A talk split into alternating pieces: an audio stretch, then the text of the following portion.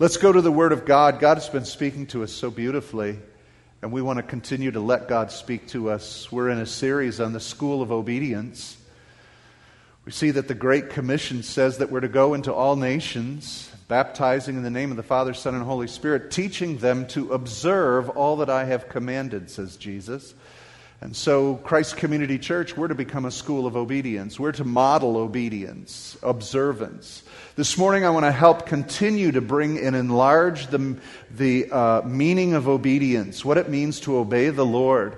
And in fact, move from obedience into observing and from observing into loving. And so I hope that you'll find the heart of Scripture and the message of the Bible as we mature in following after Jesus. If we're supposed to model it, it's more than us just being a bunch of people who follow religious duties, but in fact walk in love. And that's what John says. Apostle John says this in 1 John 5, chapter 3 For this is the love of God, that we keep his commandments, and his commandments are not burdensome. Jesus, in fact, said, My yoke is what? Easy. It's light. He's yoked. We're yoked with Him.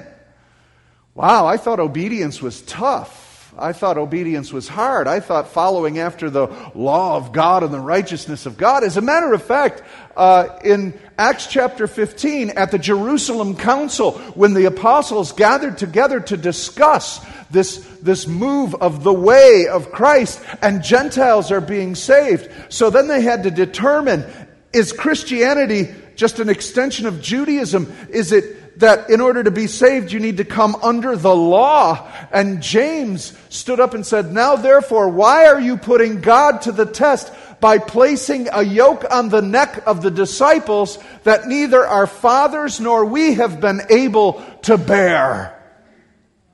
So, eh, what's going on here? The Apostle John says that to obey the commandments of God are not burdensome. It shows your love for God.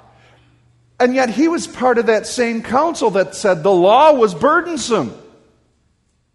Because something has changed in the New Testament. Something has changed concerning the commands and the obedience, the observance of God. Something has drastically moved to where we are no longer trying to follow rules and regulations, and now we are living a life in the Spirit that causes us to walk without the burden. So we need to understand what this is all about and what it means. Let me ask you a question. How do you get people who are not spirit filled, not born again, to follow God's holiness? How do you get unregenerate people to be holy? Well, that's what we were dealing with in the Old Testament. Even though Israel was called, they were still a people in Adam.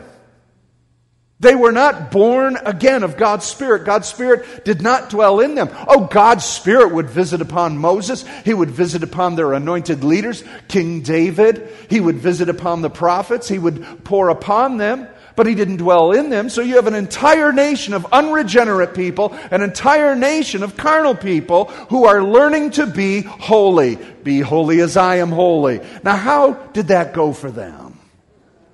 And so when God is calling them to holiness, but by nature they are depraved, you've got some difficult times, don't you? It becomes burdensome to follow the law.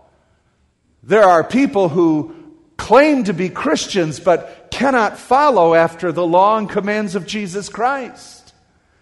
So the question is are they born of God's Spirit? Are they saved? Or are they following rules and regulations as an unregenerate person? There might be someone here today, and, and maybe you're having a V8 moment. I've been trying to do this without being born again. I've been trying to be a good Christian following Jesus, and I figured that it was just my abilities, and you've realized you can't. And so the law of God was designed, it was added to the promise of Abraham to instruct the nation. I mean, think of it this way how, how do you work with children? How do you teach children right from wrong? What's typically the motivation? Reward and punishment. That's what the law is about reward and punishment, blessing or cursing, blessing or cursing. He is instructing them, he's teaching them like children. And the law has become the schoolmaster, the law has become the teacher the guardian over these children who are learning to be holy, but they can't. They're unregenerate. So they try. And so he puts out laws and regulations to physically act out so that they could begin to get it. And so the law is teaching them holiness. And they're trying the best they can to be holy. And so the entire Old Testament is based on motivation that is reward and punishment. Reward and punishment. Just read the book of Jeremiah. Isaiah. Reward and punishment. Do this, and I'll give you this. Don't do that, or you'll get this. Bank. Right? And so again, he's leading a people to obey and to follow after him. And so in Galatians 3:24 it says the law is our schoolmaster unto the Messiah that we might be justified by faith. Something radically changes when Messiah comes. But the entire Old Testament is reward and punishment of behavior. Behavior to learn what it means to be God's holy people. The law was not able to do it, and what the law was unable to do, God sent his son because we couldn't do it because of our nature. They couldn't do it because of their nature. They needed to be redeemed. But God says, I need you to obey. I need you to obey. In fact, the, the declaration of Israel is the Shema. It's the foundation of what they believe. Deuteronomy 6 4. The word Shema means what? Yes. Hear, O Israel, the Lord our God, the Lord is one. That's the Shema. And the Hebrew word Shema means hear, O Israel. Listen, O Israel, the Lord our God, the Lord is one. So he's training them, teaching them this concept that there's only one God. Don't follow after false gods. Don't build idols. Don't go after the Canaanite gods. Don't go after Philistine gods. Hear, O Israel, there's only one God. And I'm it. And I'm your God. Stick with me. But what's interesting in Hebrew, there's only uh, over some 8,000 words in Hebrew, but 12,000 in English in Scripture. So Hebrew doesn't have as many words, but they have deeper meanings to the single words they have. And what's interesting with the word Shema, which means hear, it is also translated in other portions of Scripture as obey. You see, to the Hebrew mind, the Hebrew mindset is this if you hear from God, you must obey. To hear equals obey. Wouldn't you wish your children understood that? Didn't I tell you? How many times you read in Scripture God is saying that over and over to them? Didn't I tell you to clean your room? You heard me, but you didn't obey. So to hear is to obey. Now, the Greek mind, the Western mind, that's our mindset. We see hear and we think of listen. We think of an auditory response. Yeah, I heard you. That's what men say to their wives. Yeah, I heard you. Uh huh. And the wives are going, But you didn't do what I asked. How many of you know that you can hear something and, and not hear something? Come on, I'm giving us away, guys. Just kind of. I hear you. And this is Israel's problem. Hear, O Israel. Another way to say it is obey Israel. Obey Israel. The Lord our God, the Lord is one. Obey him. If you hear him, you obey. And this is the problem in the 21st century with the church. We listen to the word of God. We've heard the word of God. But are we obeying the word of God? If you're not obeying, you didn't hear it. Right? In fact, let's emphasize it a little more. There's a famous Hebrew rabbi that said this at least 10 times in the New Testament. Can anybody figure out what he said? He who has. Yeah. Jesus said it in Mark, he said it in Matthew, he said it seven times, once to every church that he was speaking to. He who has an ear to hear, let him hear what the Spirit's saying. Now, being Hebrew or Jewish, Jesus would have used the word Shema. He who has an ear to Shema, let him Shema. So, what would Jesus be saying to his disciples and saying to his church and those who follow him? He who has an ear to hear, let him obey. That's what Jesus means when he says, if you have an ear to hear, let him obey. Not if you have an ear to hear, let him hear what I'm saying. Yeah, I, got that verse. That's a good verse. I understand it. I know it in Greek, I know it in Hebrew. I understand what it means. I know who he was talking to. I get it. It's a parable. I understand it completely. If you're not living it, you don't get it. This is where the church is at. We hear, we hear, we hear. It's all up here. We process it, we put it in here, we know it, and our body does something else. This is a contradiction. And this would not be a disciple of Jesus Christ. It might be the fringe crowd who listens. And so examine our hearts. Are we unregenerate people? No, we're people who have the Holy Spirit. So if we hear, we must what? obey. It's the message that he concluded with all seven of the churches in Asia Minor. For those who have an ear, let them hear what the Spirit is saying. Let them shema. Let them obey what the Spirit is saying. So obedience is essential. Obedience has us walk with God. Can two walk together unless they are agreed? Amos 3 3. Can you get to where you need to go if you're not agreed on how to get there? Jesus says, go from here to here. We say, I, yeah, I hear you. I'll get there when I can. There were people who were following him. He said, First let me bury my father. He says, Let the dead bury their dead. You better follow me. I've got to do this, I've got to do that. So we need to learn to obey God and we need to follow after him. And so that's the essential part of obedience. But let me show you something even further developed. How many of you know that James says that you need to be a doer of the word, not just a hearer? He's speaking what Jesus said. It's the Hebrew concept, it's, uh, it's everything. That if you hear, you do. If you hear, you do. Right? So if you're stu- stirred by the Holy Spirit this morning, and, and, or later this afternoon, somebody's put on your heart, do something about it. Immediately pray for them or give them a phone call.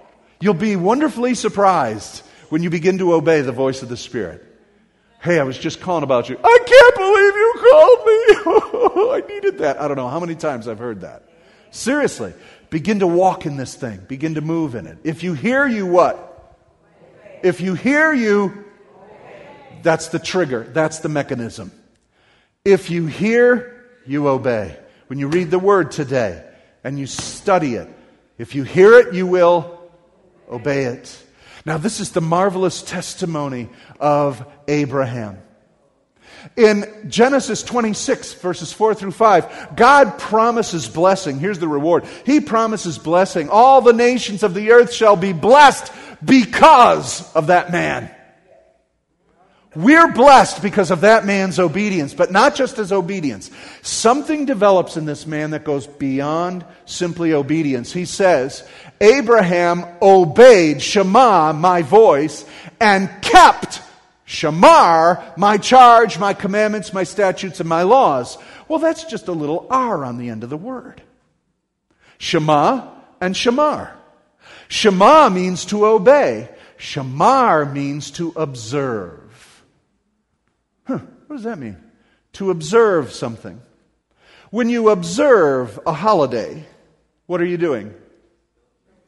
Celebrating it, you're observing it, you're keeping it, keeping is another word. You're preserving it. It's woven into the fabric because observing something means your heart is in it. It becomes entwined with your life. Abraham not only obeyed Shema, he not only obeyed, but he observed. All of a sudden, all that he was taught became his life. He, doesn't ju- he didn't just hear God tell him, Leave your father's house. He observed it and left his father's house.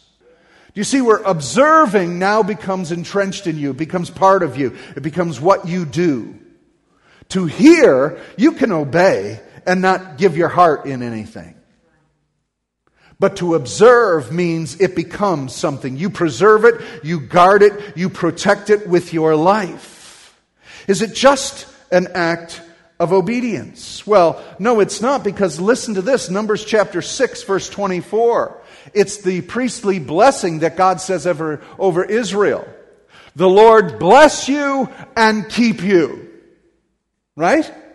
You know that. The Lord's face shine upon you and give you grace his countenance rise upon you and give you peace.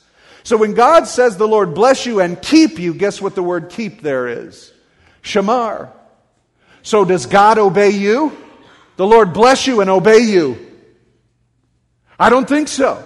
Shamar is more than just obedience. When God says He uses the same word for Himself, and how many of you know God doesn't obey us? Hallelujah. Thank you, God. What does it mean to keep? You have become precious to Him. It means He protects you, He's keeping you. So God wants you to take obedience past simply uh, obeying a law and now keeping it and treasuring it and protecting it. I would rather do God's will than my will. I'm observing God's life in me instead of my own desire and he keeps you. He kept Daniel. He kept David. He preserved them. He had Shamar over them. He kept them and observed them. He told Adam that you were to dress and Shamar the garden. That Adam was to cultivate the garden and to keep it. We think just protect it. But God said, observe it. Observe the garden. Preserve the garden. You see, the reason we observe God's laws is not for reward or punishment, to, but to know Him. Are you getting this? But to know Him. The reason He says, Thou shalt not, or have you do this, or don't do that, is so that you'll become, begin to understand Him.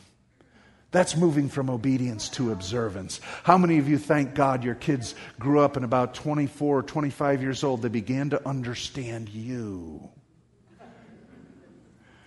They would obey you before, but now it's like, I get it. That's why you did. And then when they have kids, it's a glorious thing. You become wise in their sight. And then they begin to realize hey, what do I do when they do this? They begin to observe that you, in fact, were doing something different. Those laws you laid down, those rules you laid down in the house, now they're beginning to observe and realize it's not just obey. Now I know why you did it. And that's what's happening here with Shamar. In fact, let me help you understand what Shamar means.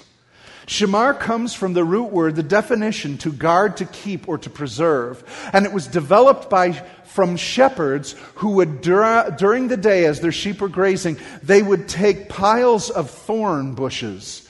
That's what this is. This is a, a ring of thorn bushes, and they would put thorn bushes at night around the sheep. Two reasons. Why? Give me one. Keep the animals from getting at them and keep them from getting out. It was a protection. This is what the word shamar means. It goes past obedience and it means to protect and to guard. This is the first razor wire fence. Isn't it?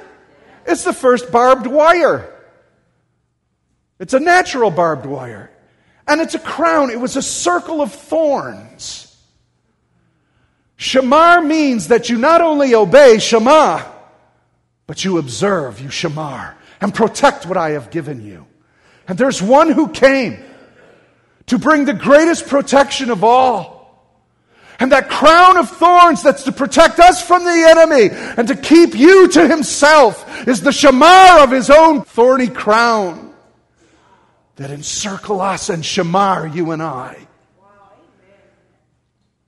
You see, he observes us. I will bless you and I will keep you. Now, this is more than reward and punishment. Now, this isn't just obeying. Now, this is observing the love that God has given us. This is the love. Shamar is the love.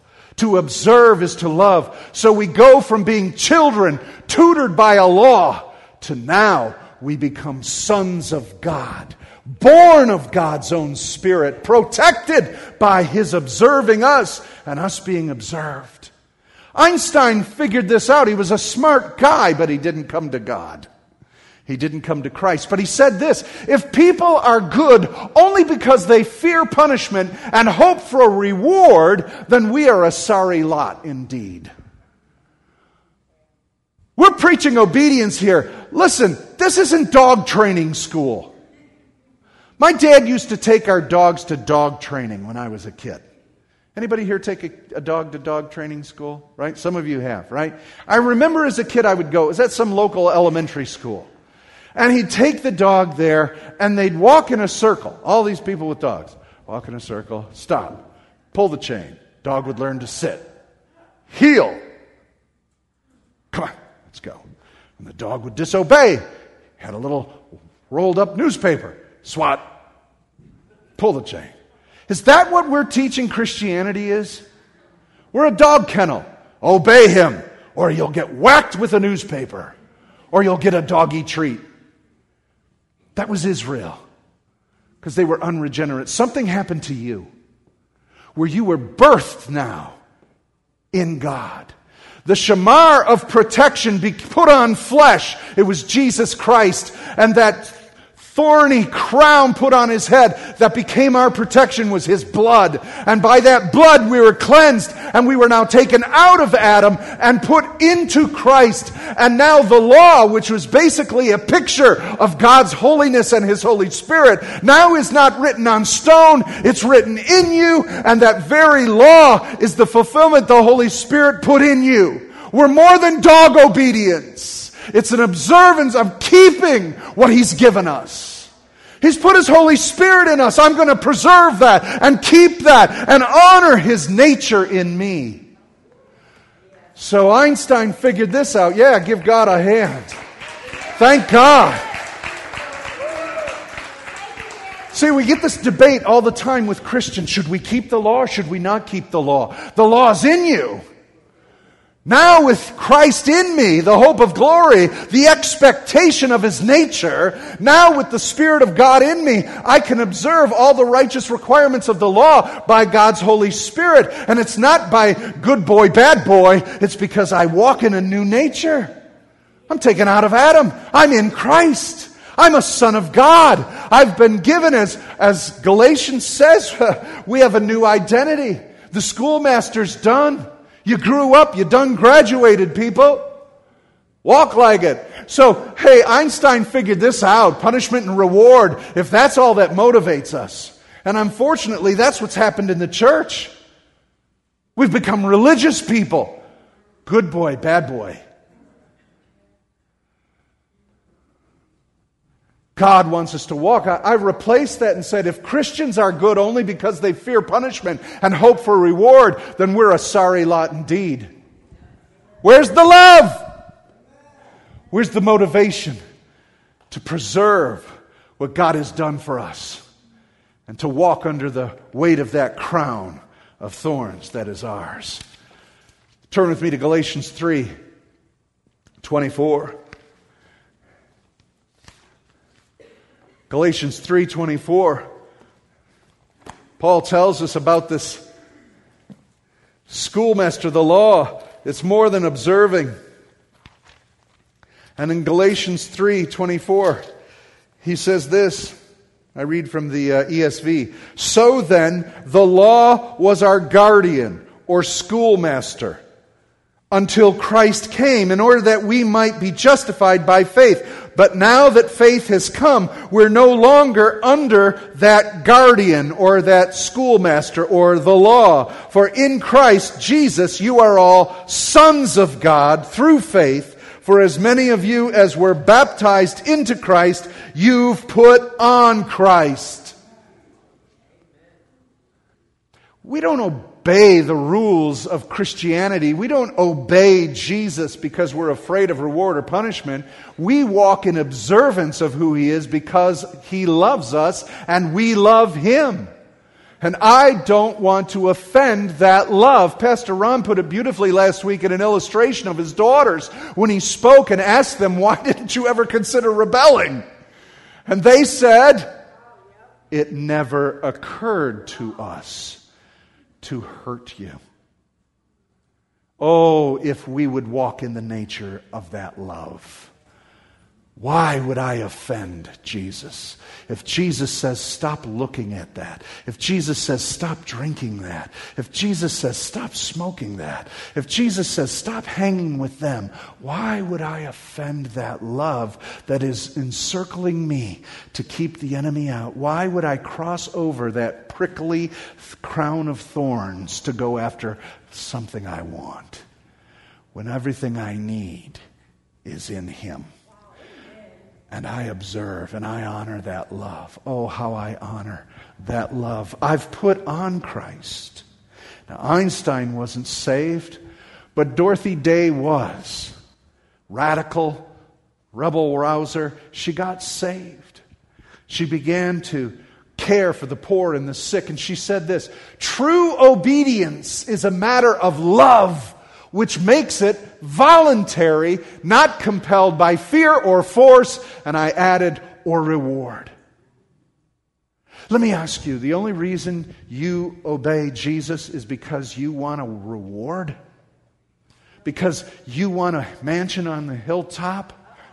I've got a mansion. I'm going to add an extra wing this week, so I'm going to do a lot of good things. No, come on. The only reason you and I are going to heaven is because of what Christ Jesus did on that cross. You can't add to it. You can't add to it. We've become his workmanship. Therefore, anything I'm doing is out of love for what he's put in me. You heard the prophecies this morning. It doesn't matter the words, it's what's coming out of your heart. We can obey by words, but what's coming out of your heart? What are we doing? You heard the songs this morning. He's a good, good father. It's who he is. It's who you are. You've become this now. My obedience, my observing of Christ's rules and commands is because I love him. Not because I'm going to get a reward, or many of you are afraid he's going to punish you. Some of you said something wrong to someone yesterday. Someone you offended the law of God. Someone you, some of you sinned uh, in your flesh against the law of God. So expect today to get into a car accident because He's going to punish you. Now you're laughing at me. 80% of you believe that. I'm not kidding. I counsel you quite often. And you're always looking. Why is this happening to me? What did I do wrong to offend God? Really? Because if God has to punish you just to get you right, there's an absence of love here somewhere. No. No. The reason, if you get in a car, God forbid you get in a car accident, Father, make sure they don't get into a car accident today. We pray that covering over us. But the only reason we get into a car accident is because either you were crummy at driving or someone else was.